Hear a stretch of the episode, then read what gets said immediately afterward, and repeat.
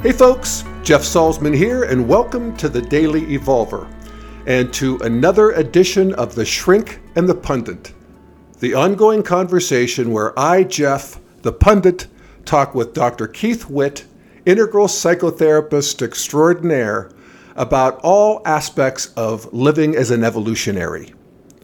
In this episode, Keith and I address a topic very relevant in our time of political polarization, and that is can we really be friends with our enemies? Our conversation was sparked by a letter that Keith sent me about a dilemma he was having. As you often do, you wrote me a letter about what we might talk about. And I, once again, was very stimulated by your letter. I, I love when you write me letters, Keith. Oh. and I love this one because my body. Yeah. Well, yeah. Well, you you you end this letter with a query, mm-hmm. and uh, it's one that I think a lot of people have. And I want to say, as humbly as I possibly can, that I think I have the answer you seek.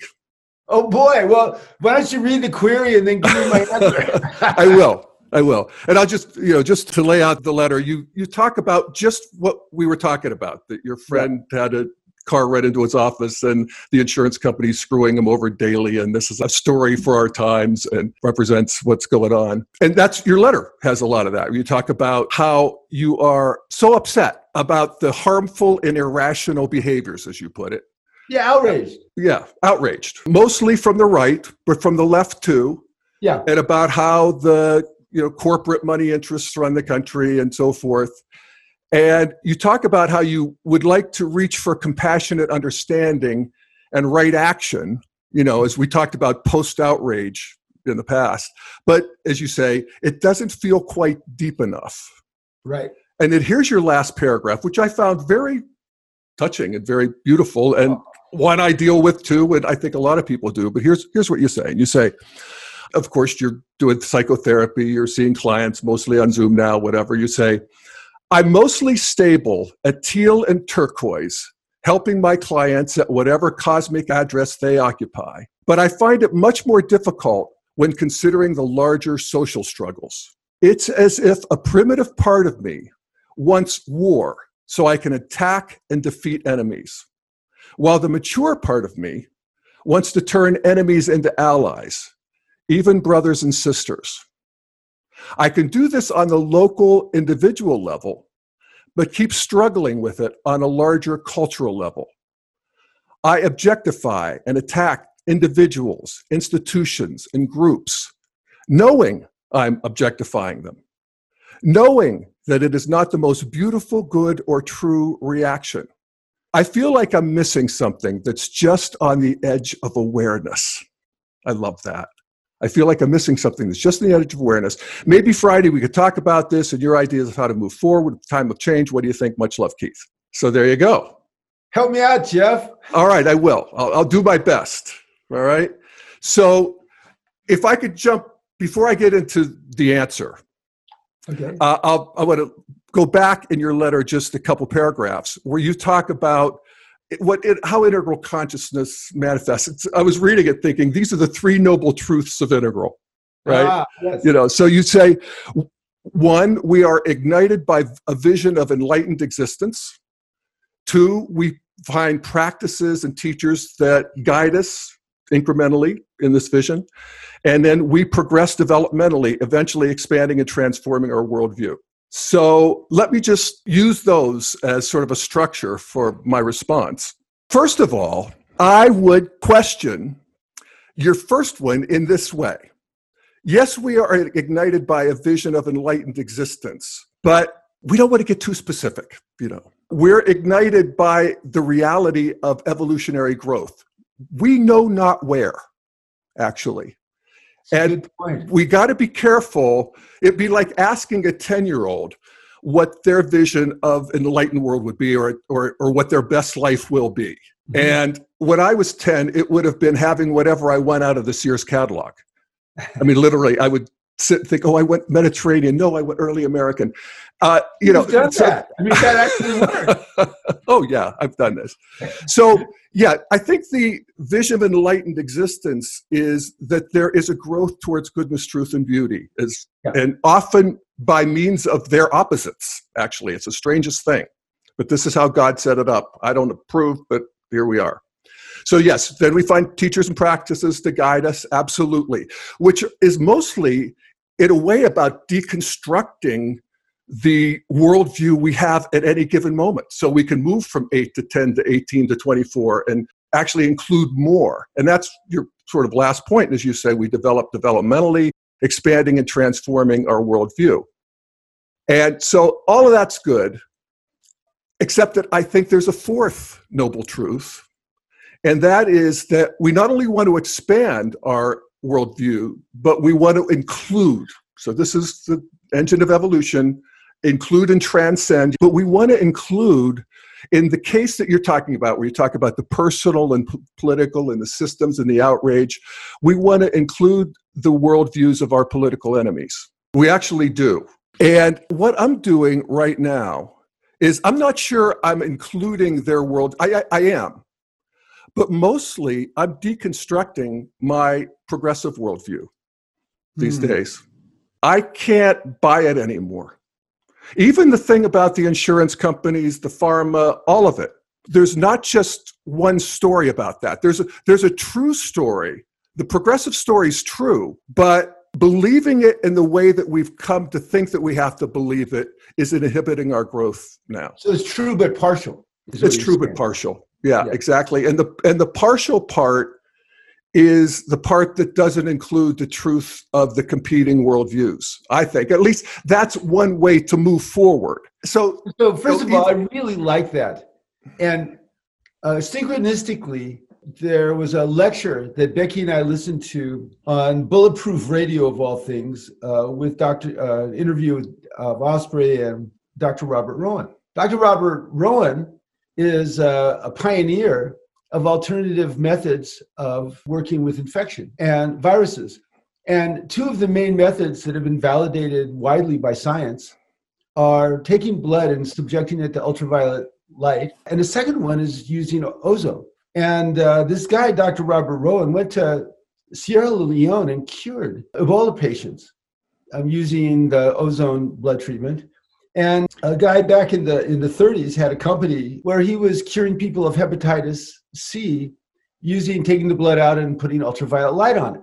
Okay, and this guy, Dr. Rob Rowen, is a real thing, and he he has used this in a wide variety of areas. The reason that the ultraviolet thing stopped in 1950 was two things: one, they had antibiotics, and two, the person who started the AMA, Dr. Martin Morris Fishbein, went to the person who'd started, uh, not the person who started the company that was building the machines for uh, ultraviolet, and said, Give me a part of your company or I'll ruin you. He apparently did that with a number of companies. And the guy said no, and he ruined them.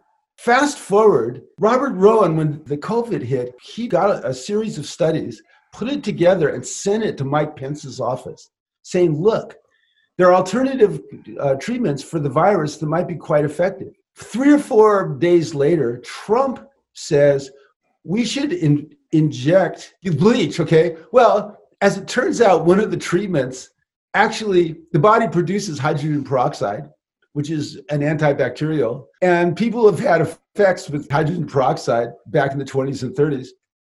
And he said we should use light. He must have have somebody must have mentioned this to him. And so he, you know, did his processing. And I thought, okay, so Trump's actually heard something that might be effective. He he has a non-scientific approach. So he somebody gives him something something that intuitively feels. He doesn't have the inhibitions that that anybody else. Scientists have incredible inhibitions about saying anything like that. Trump has no no filter, but he was trying to help. And the two things he was referencing actually have a lot of a lot of antecedents. I've used ozone myself on various occasions, uh, particularly for uh, uh, some uh, back issues that I had, and I'm I've studied the research. and It's very persuasive. Okay, I thought, okay, so Trump was trying to help, and everybody just ridiculed him because he lies all the time because he's impulsive. But he heard some data and he wanted to put it out, yeah. and that was him trying to help. Yeah. Donald Trump is trying to help. Yeah. So that Uh, that's what I forget when I'm out there. Yes. I mean, you and I talked about this before that when one side, progressives and traditionalists, you know, this is the contours of the culture war, Yeah. when they see bias in the other side, I think from an integral perspective, we can see that it's not bias in the way that they see it.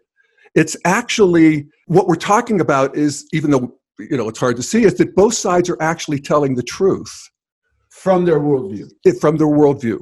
Exactly. And they're operating in good faith to the degree There's the hard part, Jeff. they're op- well here's the thing. Here's the differentiation. They're operating in good faith to the degree that they're trying to make the world a better place by their lights a better world for their grandchildren. Mitch mcconnell dick cheney all of them are, Okay. really want that okay? Trump's a category of his own. I'll set him aside for a second but Okay. they all want that. And yet they're operating in bad faith to the degree that they're willing to take whatever means necessary to make their vision happen Yeah, There you go. Okay. That's true of the left too. That's what I'm beginning to realize as I pop out of the progressive delusion that I think I've been in, honestly. So how is it true of the of the left? Help me out here. well, here's here's an example. I just finished last night the book Hate Incorporated by Ah. Matt Taibbi, who is the political correspondent for Rolling Stone magazine. And he's in the you know tradition of Hunter Thompson, very you know liberal and you know all that good stuff. But he wrote a book that is remarkably even-handed. Here's how I'm sorting this out for myself, Keith, is that I don't want to listen to the liberal progressive point of view as espoused by liberals anymore. I don't. And I don't want to, especially don't want to hear the critique of the right by liberals. I want to hear the critique of the left by lefties and the right by righties. And here is, a, so Matt becomes along and he writes this book about how, you know, actually the political system is working if you consider that there are tens of thousands of people who are making very good livings off of peddling outrage, That's right. peddling hate. And he got a lot of trouble because he put on the cover of his book Sean Hannity and Rachel Maddow, two opposing pictures. And I agree with him. He says she does the exact same segments Hannity does in reverse. Those dumb Republicans sure have made a terrible political miscalculation this time. Tune in to find out how the GOP courts disaster, confusion with its rush to implement a tax bill, or Trump's emergency declaration could backfire and force Republican cooperation with the Dems. The Republican crusade against Adam Schiff could make them laughingstocks. The last sentence is hits me between the eyes. He says, "These are all essentially professional partisans."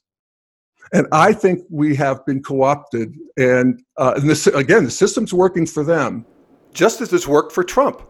I mean, Trump knows that people can't not look at a fight. So the fight itself becomes the thing. And I feel like that's happening with the media too.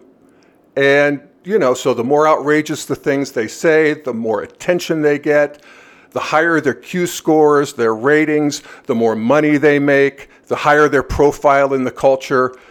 And I just feel like we're all being played by Trump and them at this point. The thing that you said that really kind of rang a bell just now was I want to see the left deconstruct the, the left and the right deconstruct the right. Yep. You know, when you're working with a couple, couples are always super happy to deconstruct each other. Yep.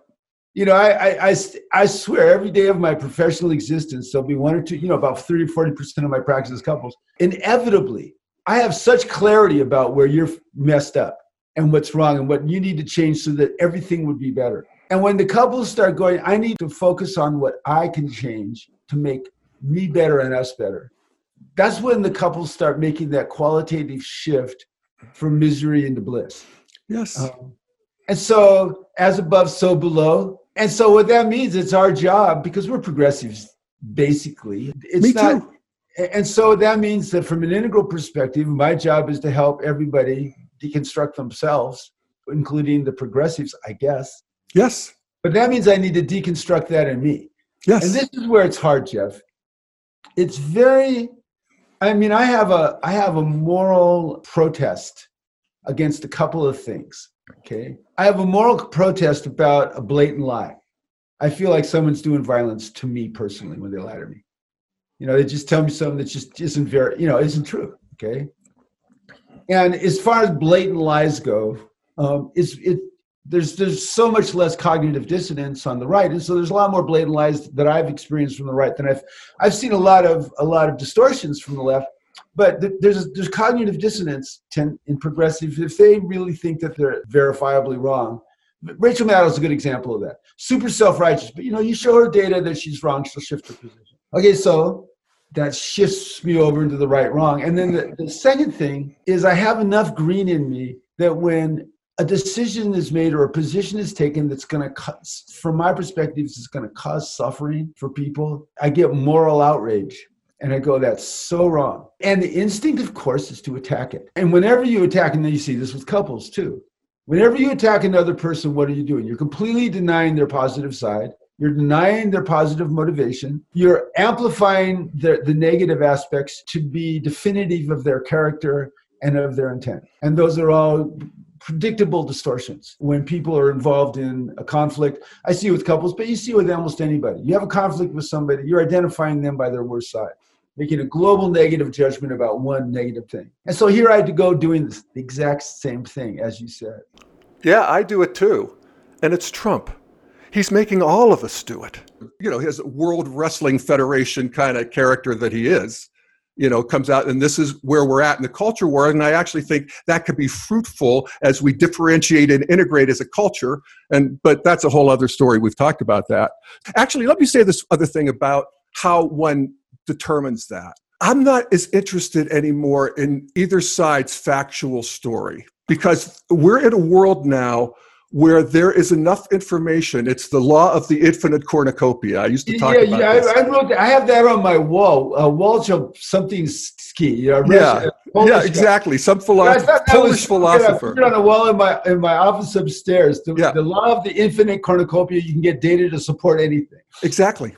We have enough facts now at our disposal that we can create a factual argument to create anything we want. And so I'm less interested in that. I think we need to move into a trans fact consciousness. That is one that includes facts. I think facts are important and we'll continue to get better facts as we continue to grow. But there's a bigger consciousness that wants to come online that just wants to fucking exhale about these factual arguments.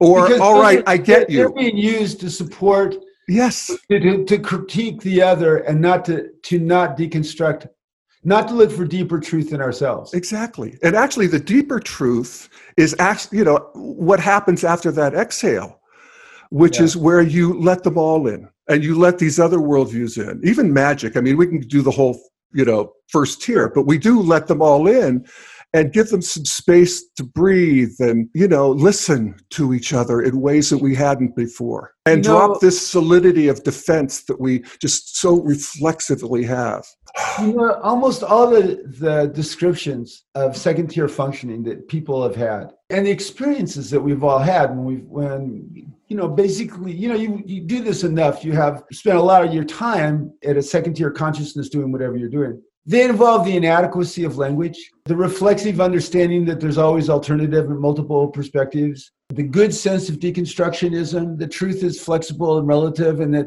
the current perspective is just this and will change as time passes. That's a felt understanding, it's not a cognitive belief system solely. Now, in that moment, what my outrage doesn't disappear, but it becomes one of many factors that I'm taking into account because I'm always going to be outraged when someone does something that hurts another person where they it, it seems like it's unnecessary suffering. But it doesn't have to hijack my consciousness. Yeah. Uh, well, and, and that's know, the other point that you make is that you know so you know what did you say that that you have to stand up against suffering. And what I've come to realize is that the right has an argument about lessening suffering too. And the right is afraid that the left is shooting holes in the lifeboat of capitalism and the, this thing that has created the most material plenty. Now, they have all kinds of blind spots about that, but there's a basic truth to that. And we've seen it play out in the COVID thing, where The left is far more sensitive to the health consequences, the suffering of the people on the front line, all of this sort of thing. And the right's more sensitive to the economy shutting down. Right. And the, the, the consequences deal. of that. It's a very big deal. And both sides, you know, they magnetize to their poles on that, but they both have a piece of the truth that the other's missing or downplays or poo poos. You know, something that I've been enjoying, and, and I, I think from a from just a, a dynamic standpoint, practically speaking, something I've always been interested in is the Northern European countries. Okay. Northern European countries have reactionary right wing people that are in active dialogue and sometimes conflict with reactionary left wing people. There's a larger construct that doesn't let either one of them take charge. For instance, you know, the way that Sweden and Finland are, to a certain extent, competing in terms of different rules around the COVID crisis. Now, Finland required shelter in place, required people to follow rules. There was a requirement, and they have one sixth the amount of deaths of Sweden.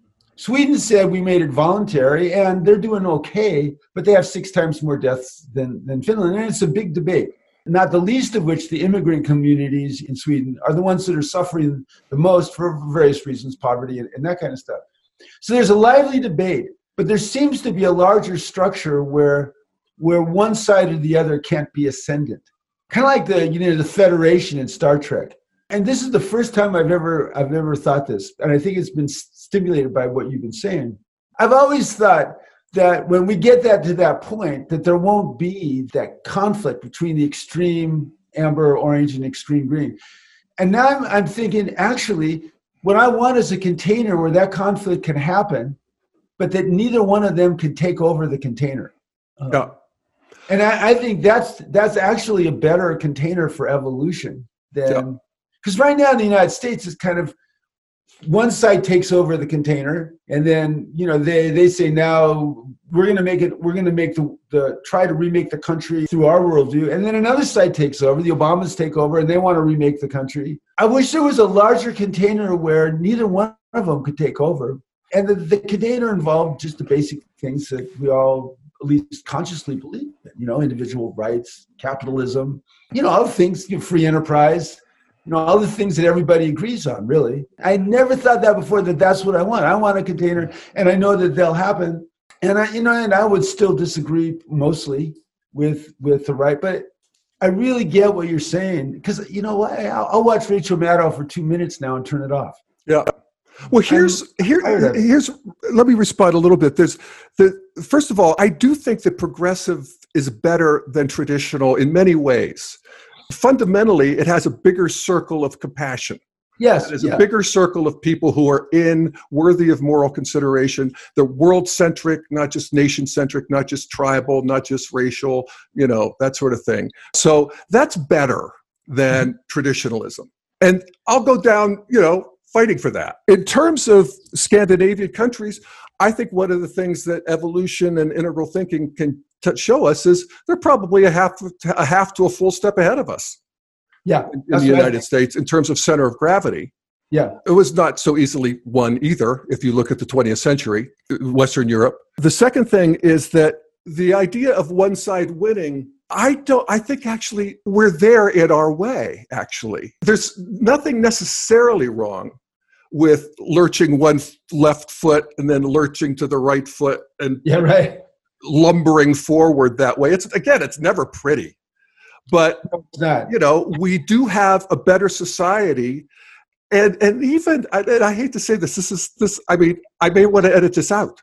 But you know, even Trump, you know, aside from the fact that he's an odious, narcissistic vulgarian, I'm not sure exactly how bad he is. When you look at, you know, peace, yeah, criminal justice, that. the one thing I really like about animal cruelty, you know, family, even socialism. You know, he's about to sign off at probably four trillion dollars before this is all over of, of flowing from the government to the people that is, you know, we'll argue about how that all went and we'll sort that out. But, right. you know, I mean, that's four trillion dollars. He's a, he's a, a lot of that's going to go to the people. That's true. Yeah, I mean, I don't know. I mean, again, I can, I hear the argument from the right that this is going to make people lazy and they're going to expect the government and all of the fears legitimate. This is where we lefties have to let that in. There actually is a moral cost to free riding. Yeah. That we have to be aware of. That the left is, you know, it's like write the checks. Mm-hmm. You know, socialism. That the right actually has something to say there. Well, yeah, and you can see that that in Greece and in uh, in Italy, where their economies are going to hell. Okay. Yeah.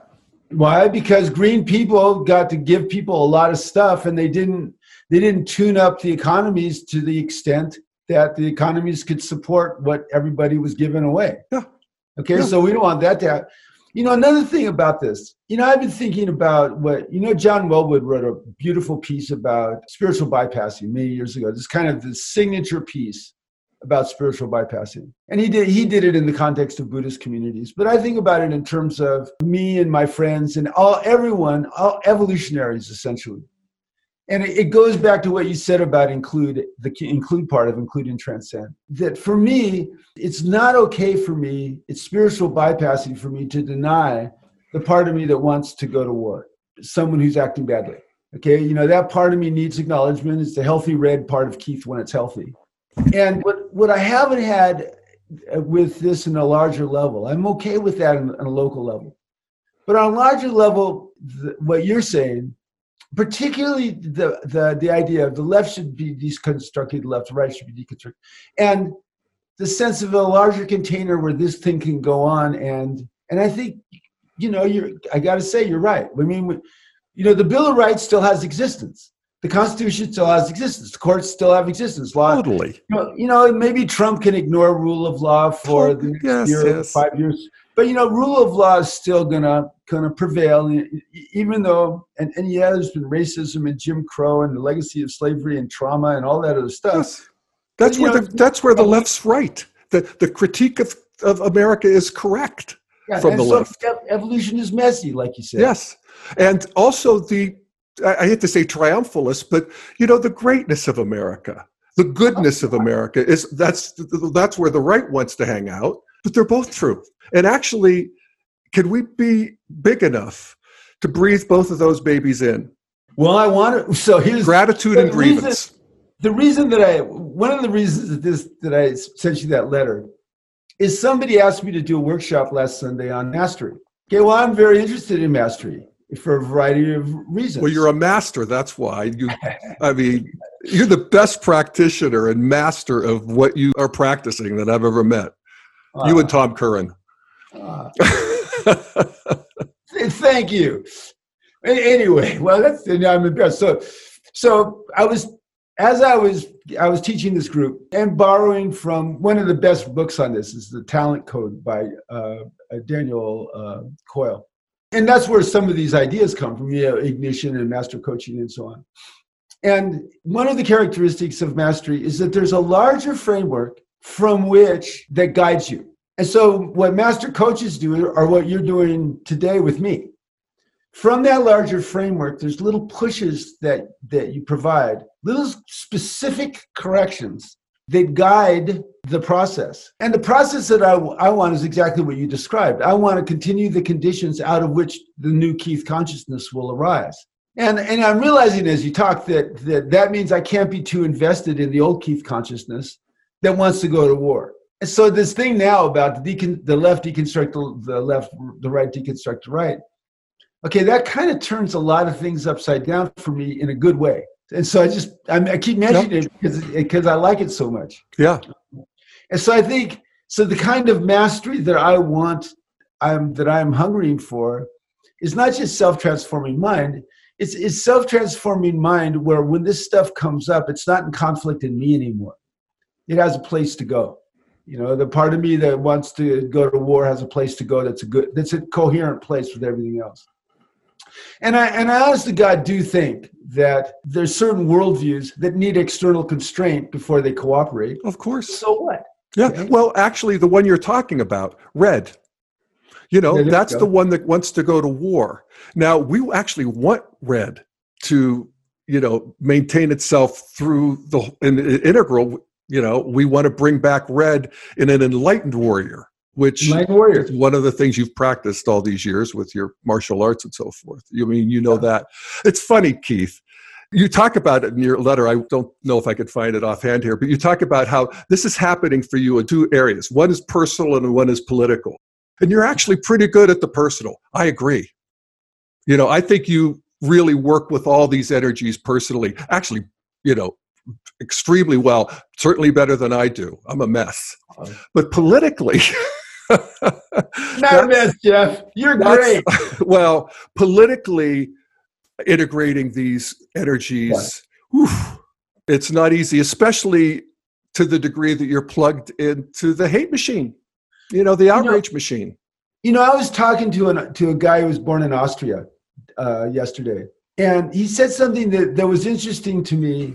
Um, so you know, he's he's a progressive, and so he's a doctor, and so most doctors are, are somewhat appalled by the lack of a coherent response. He said, for so many years, America was the stabilizing force that we all look to, and I thought to myself, okay, so we're talking about 60 years really where at least psychologically america was a stabilizing force in the world for individual rights human rights democracy and i'm thinking okay so maybe it's you know I'm, they're feeling some pity for the us citizenry now but 60 years of being that in the world that's pretty impressive you know I'm, i went wow that was a little window of Yeah. the european attitude towards towards that part of, of the United States. And I thought, yeah, that's the best of the United States. And with a lot of stupid mistakes, the United States has Yes. done a pretty good job doing that. I don't know what'll happen in the future, but Well, I mean, you know, world. what you're talking about for the last, you know, since World War II, well, Europe was in rubble.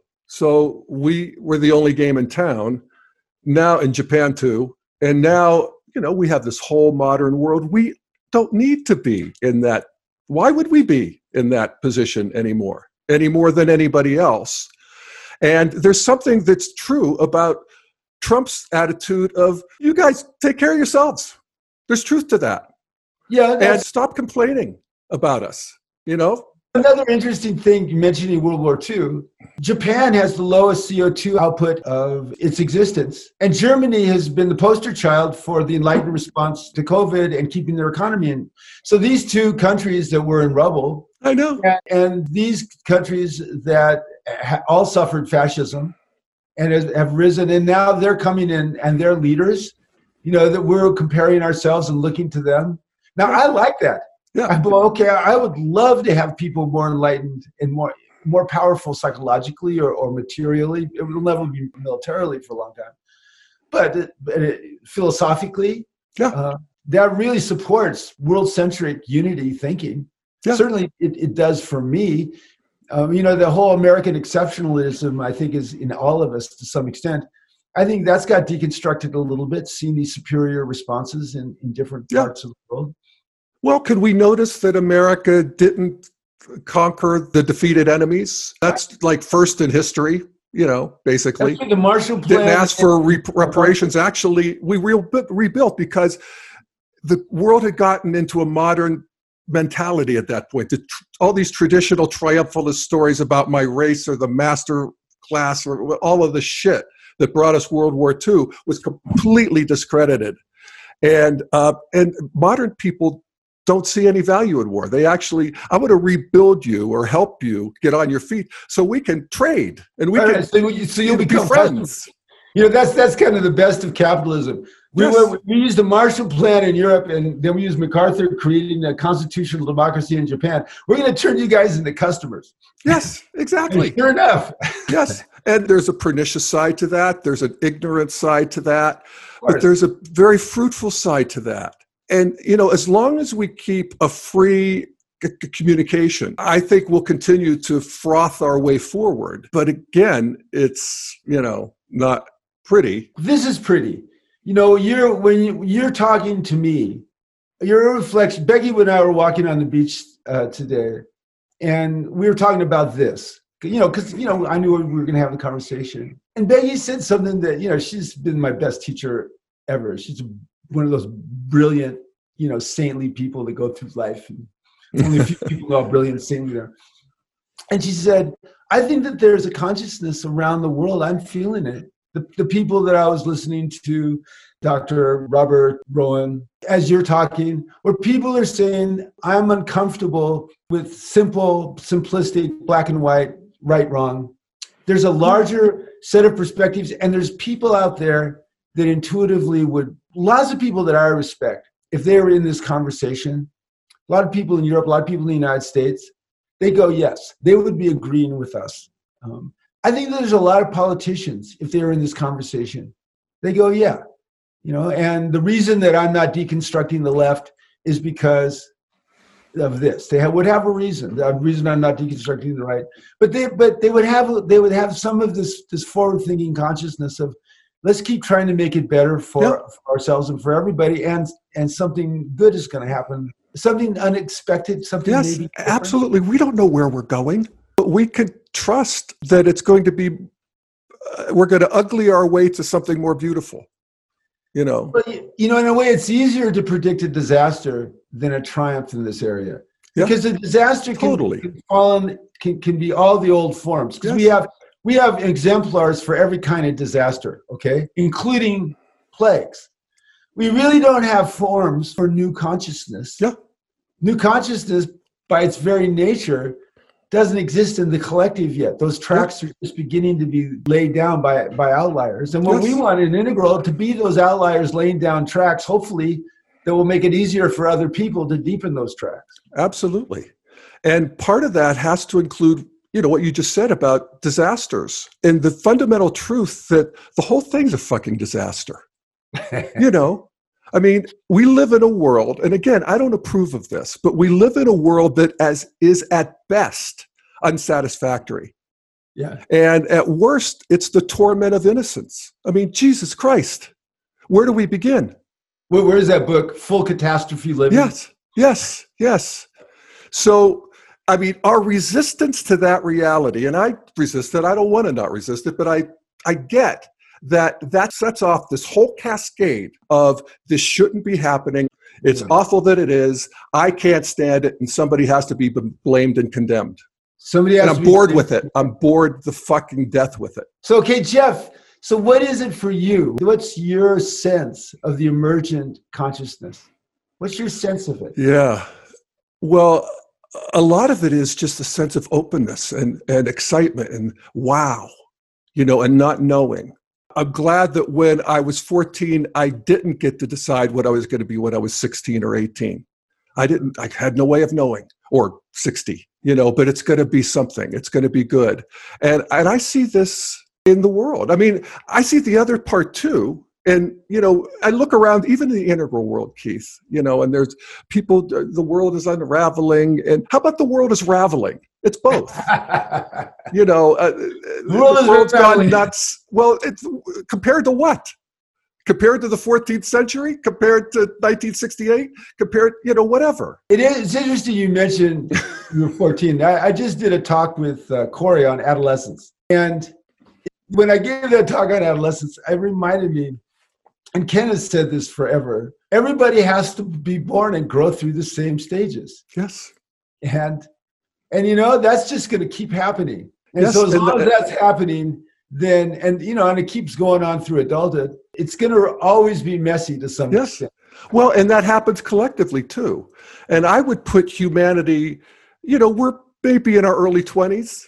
Uh, center of gravity. There are, of course, people who are spiking uh, mm-hmm. all kinds of places, and there are lagging edges to that too, where, where cultures that are 12 and 9. Yeah, I'd say uh, we're in our last stage of adolescence, maybe about 23. Yeah. Yeah, you know, the last stage of adolescence, something like that. Yeah. yeah. and so I may have said this to you before, but there's a certain scandal to integral, How and so? that is that we see we we see ourselves, uh, I think rightly, as a parental I oh, mean, oh, yeah. it's like when I look at the media landscape, I could either get depressed and outraged, or I could just view it the way I would look at an eighth grade playground. You know, I gotta say, when I'm in when I'm in that consciousness, and for me, that consciousness is my most mature consciousness. it's it's where I spend most of my time doing psychotherapy, certainly. But when I observe the world, and it's a different flavor of consciousness than my outrage consciousness. I mean, outrage to me when I'm in the parental mode is an entirely different experience. And this, I think, is another insight that's coming to me from this conversation. That that some the, the part of me that wants to go to war, it will pull me out of that. It's like a grown up having a power struggle with their four year old. Okay, there's actually two kids there. If the if the grown up goes back into the parent, it's not a power struggle anymore. It's something else. And I think, at least for me, I need to embrace that. A good parent is not right all the time, but a good parent is responsible all the time. Yeah. In other words, when I'm in that mode, and maybe and other people will be more right than me, fine. Okay, a good parent will, Yes. change, will change their perspective, but they never give up their responsibility to be a good parent. And I think that's it. I think that there's a part of me that wants angrily to give up my responsibility to be a good parent. And I'm realizing I don't have that right. You know, I, I will not allow Keith the right to give up. You know, I might I might neglect that responsibility. But if I am, I'm making a mistake because my personal principle is that's my job. And Yeah. that's our job. It's our Yeah, job to stay there. Yeah. And I actually think that we can extend that a little bit to even a grandparently role, Oh, which is go. a little less neurotic than a parent role. You know, a parent One- actually has can to only hope, Jeff. well, a parent has to decide who's right, you know, A or B, and a grandparent says, you know, let me know when you're bleeding. Yeah, know. I'll support everybody. yeah, or they'll listen to both and just sort of give them a cookie. But uh, Well, look, let, let that be let that be the cherry on the cake of this Shrink and Pundit. Yeah. That we're struggling all to be good grandparents. yes, Okay? that's how I Now, see that might be a reflection of you know the integral movement aging out, but I don't think so. I think, I, I think that might only be a part of it. Yeah. Well, I think it's terribly arrogant, but I still, I mean, I'll take the scandal of claiming that because otherwise I'm just, you know, bouncing around with my own clubs and bombs, and I don't want to. I'm tired of it. Well, you know, Jeff, I'm a pretty discerning person, and you're the person that I wanted to help me with this. So that tells you something about about your status, at least in my consciousness, Yeah. about being a master coach for me. It helped Aw. take me further around this. So you were well thank you keith. That that's something. I mean it, it's astonishing to learn something at our age from each other. Ah, And, well, hopefully uh, we'll keep doing it, Uh, Jeff. exactly. And, uh, as i have done many times from you and, and my listeners have. You, you know people love you Oh, and i do too. And I love you, Jeff. yeah all right well i think that's a good cherry on top of That's good, Cherry. on top. Much love to everybody. Much love, everybody. You can see my stuff at dailyevolver.com, drkeithwitt.com, That's right. and uh, we'll see you next time on another episode of The Shrink and the Pundit.